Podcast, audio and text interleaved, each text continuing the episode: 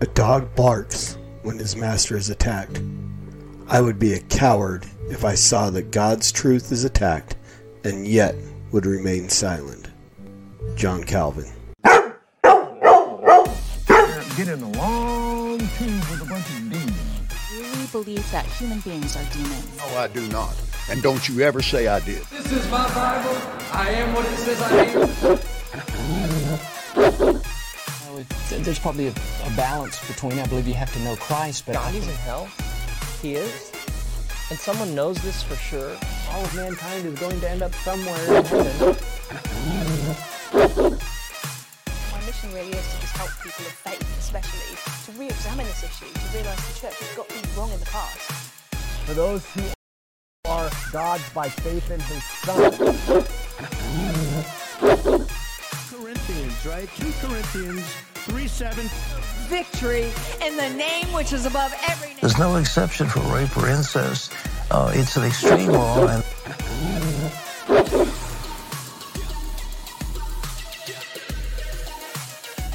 Right now. Bones, ligaments, tendons, in Jesus' name. Get out here right now.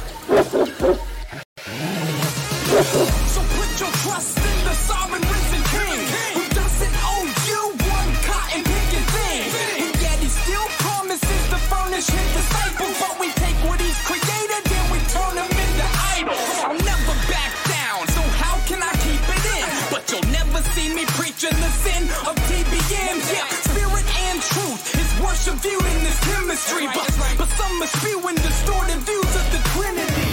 So with the enemy there, lies have been bought. Whether you like it or not, you will either get shot.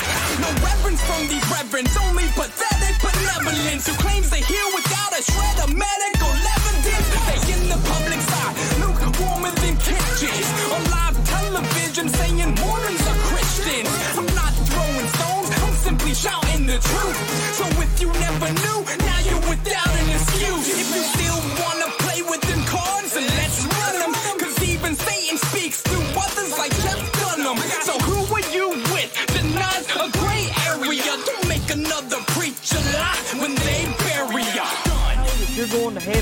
you ain't got no in your life. Hey everybody, welcome back to the Master's Dog, episode 69.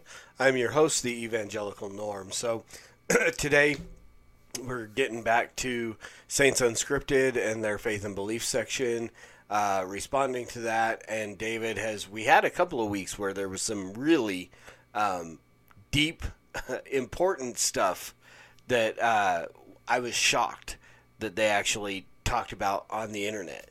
Um, I mean, they can't get away from it. You really can't get away from the whole issue of do Mormons believe they can become gods? You can't. You can't not talk about it anymore, and it's almost it's it's futile to try to defend it, but they have to do it. So continuing they're gonna there's just gonna be more and more of this stuff that they they have to try to defend they have to figure out a way to spin it but they can't today is really kind of another another nothing burger that really isn't i mean well i'll let david talk about it but excuse me um it's it's uh we're going to talk about the jaredite barges and not specifically the jaredite barges but the light supposedly within it. So, with that, I mean, it, it it's really just a, a a side note in the midst of just so many other things that are wrong with the Jaredite bar- barges. This is kind of a you know a softball. Uh, I'm trying to think of what the term I want to want to use. Not a softball, but um, I mean it's it's it's just it's a soft pitch to uh, to try to hit. It's it's on a tee. It's a tee ball, right? I mean, it really. Again, I'm going to let him get into it, and and we'll go. But it's easier to try to defend the light within the, the Jaredite barges as opposed to all the other issues, the weight, the uh, watertight, the moving parts of a door and um, and being watertight, and so on. So there's all kinds of things that um, are problematic with the Jaredite, barges. Um, and yet they choose to defend this. So, with that all being said, I'm going to let David go ahead and jump in and tell you what he thinks about the light within the Jaredite barges. Hey guys, welcome back. So, to give a little context to what we're going to talk about today, remember that after the story of Noah's Ark and the flood, Noah's descendants get into a little mischief when they attempt to build a tower tall enough to get to heaven. As a consequence of their wickedness, their languages get all scrambled around, and it's at this point that we meet a group of people later known as the Jaredites, as recorded in the Book of Mormon, led by a man known as the brother of Jared. Oh, you're using your made up names. Okay, and, and again, they they're throwing in a Marvel comic click or clip um, to try to make it a little bit of humorous. Why would you name a group out of? I mean, every other group is is named after the person that led it. The the the Nephites, the the Lamanites, the you know, and so on, and you know, the Amalekites and the Hittites and all these other things. Why would you name the Jaredites after the brother of Jared? When if they were led by him, when d- does he have a name? Um, he's just known as the brother of Jared, and who is Jared? Did he go to Jared? Did did did he eat Subway?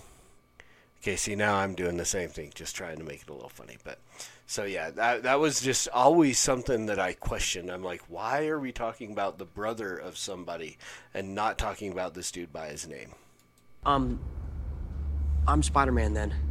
God saves the Jaredites from the chaos and commands them to build barges they'd use to cross the ocean, where God had a promised land waiting for them. The brother of Jared wrote that the barges were tight like unto the ark of Noah. But before they set out on their grand adventure, they ran into a problem. The brother of Jared cried unto the Lord, saying, Behold, O Lord, in the barges there is no light.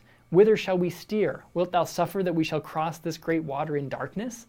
God's response that was his main concern was no light. Again, they're they're building wooden, essentially wooden submarines. These these little wooden things that are supposed to have a door in them that that is going to be watertight.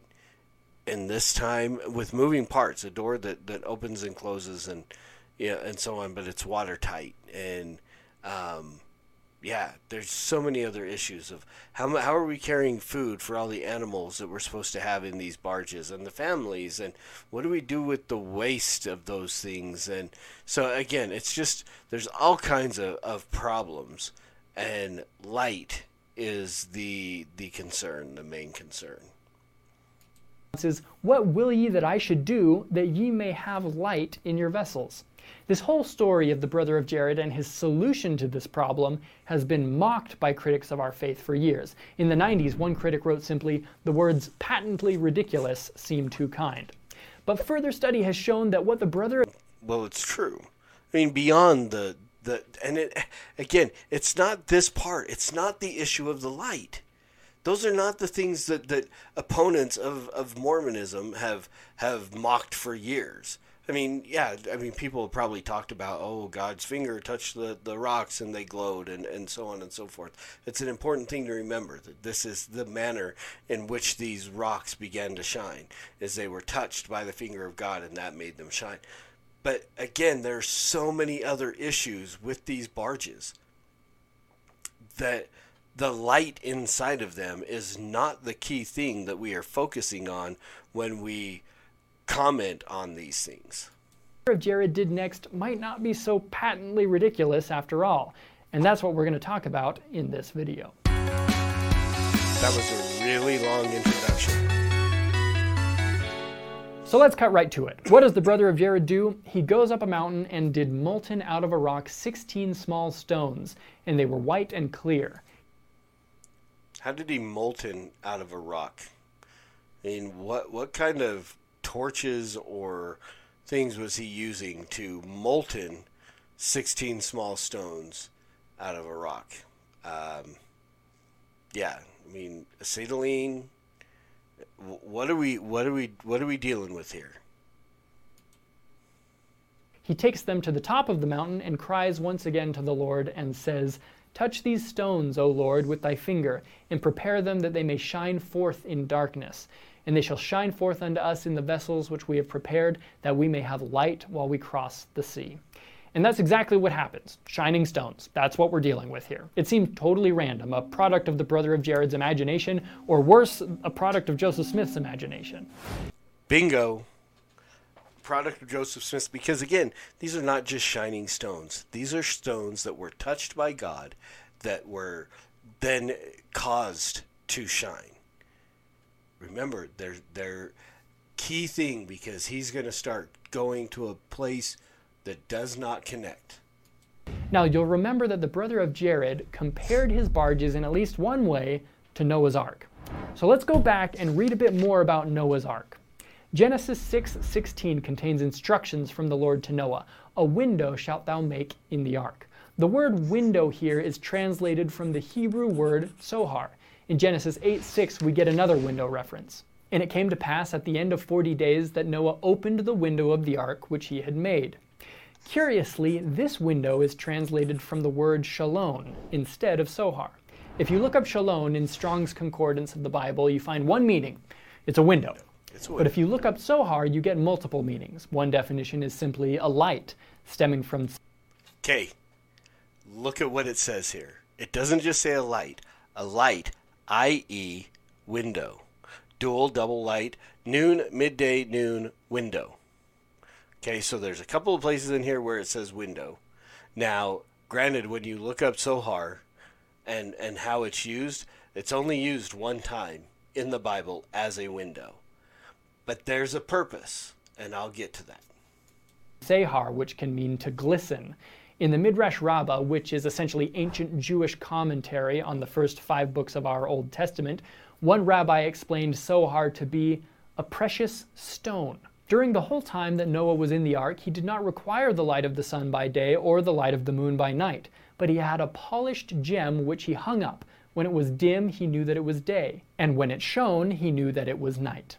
In the Babylonian Talmud, in reference to Sohar, another rabbi commented, The Holy One, blessed be he, instructed Noah, Set therein precious stones and jewels, so that they may give thee light, bright as the noon.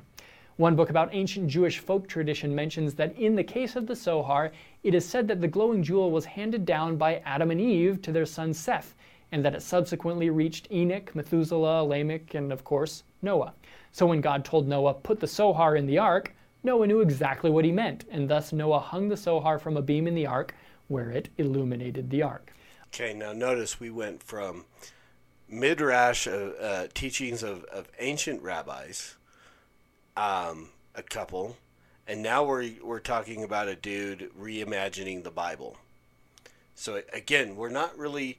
The, we have had thousands of years of of Hebrew and biblical scholarship, and there's not a whole lot of talk about this window being a shining stone.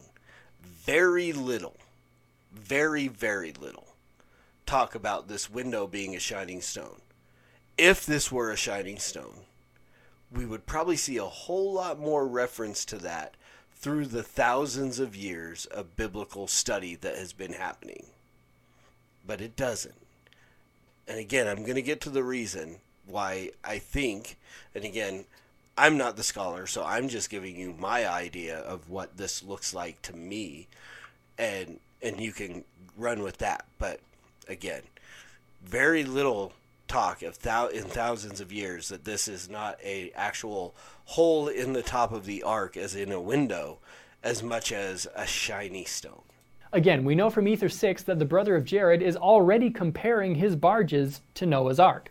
So when you ask yourself where he gets this radical idea to use illuminated stones as a light source, he very well may still be following the pattern set by Noah. In that context, it makes perfect sense. Now, But if it were a shining stone from Noah, or Adam and Eve, or, or a handed down from person to person, nowhere do you see them going and saying, God, put your finger on this and make it shiny. Nowhere do you see that they went and molten out of a rock to get this other rock in order for God to make it shiny. So it's a completely different thing. The two really do not coincide with each other at all. now, I'm not saying that this proves the Book of Mormon is true, but what are the chances It's your implication. Chances that this was just another one of Joseph Smith's lucky guesses? R2 says the chances are 725 to 1. But again, remember, yeah, it could be a lucky guess. It could be, but again, they, they don't connect. They really don't. You're you're you're taking and and comparing. At least at this point, you're comparing oranges to nectarines. Somewhat similar, but they don't really connect. And again, we never look at the. A, a prophet isn't proven by the the few things he gets right amid the hundreds of things that he got wrong. One thing wrong, according to the Bible, according to Deuteronomy, that a prophet gets wrong, and he is a false prophet. Anyone who presumes to speak in the name of the Lord and doesn't do it right, you don't fear that man. That man is a false prophet and should be put to death, according to the Old Testament. So again, we're we're not compa- we're not going. Oh well, Joseph Smith got these few little things right, and if we can you know twist this and look at it this way from this angle uh, underneath the you know the the the full moon, then maybe it's this. No, again, there are so many other problems with the Jaredite barges that the light inside is is not even a real concern. I mean, yeah, it, it sounds like a made up story. Dude goes with some kind of technology to molten out of a rock 16 little smaller shiny rocks or not yet shiny rocks. Ask god to touch them. He makes them shiny. Boom light within all these barges.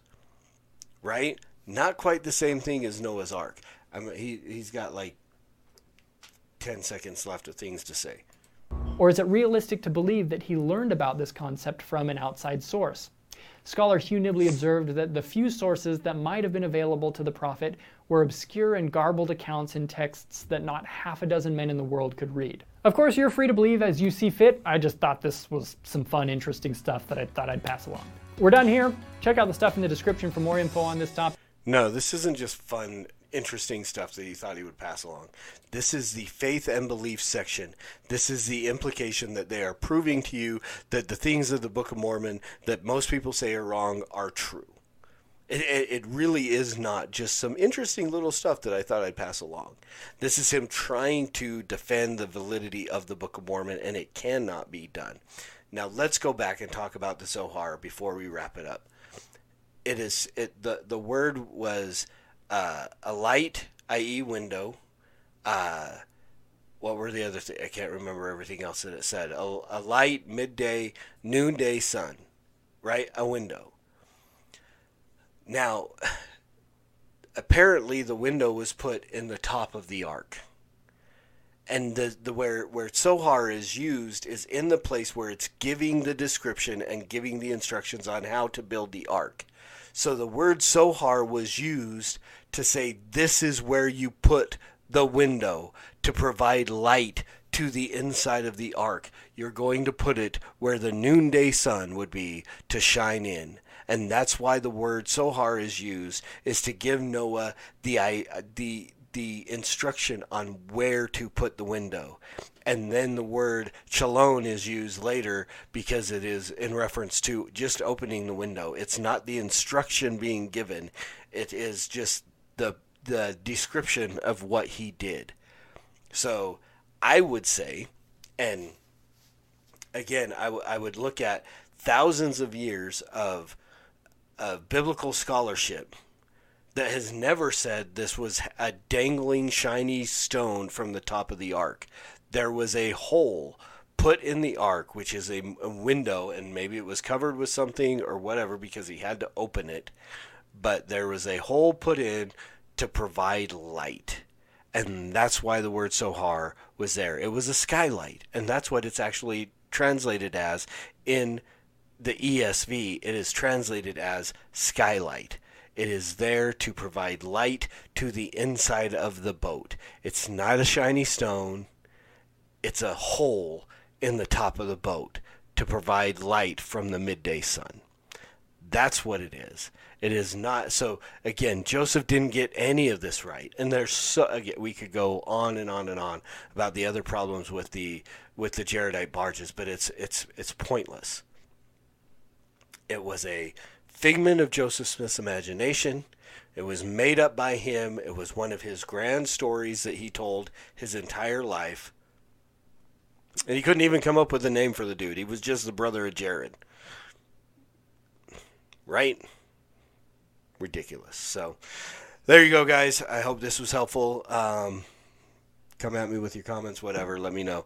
Um, I, again, any of this stuff I could be wrong on. I'm not a Hebrew scholar. I'm not, but this is the commonsensical uh, breakdown of what this is. Is what we're looking at. It's not a shiny stone dangling from the top. It's a skylight. So I hope it was helpful. I hope you guys enjoyed the the uh, this week's uh, episode, and um, you know, stick around. Come back tomorrow for our false teacher of the week, which is going to be uh, my old friend Shawn McCraney. So stay tuned for that. And as always, preach the gospel at all times. Use words; they're necessary. Until next week, Soli Deo Gloria.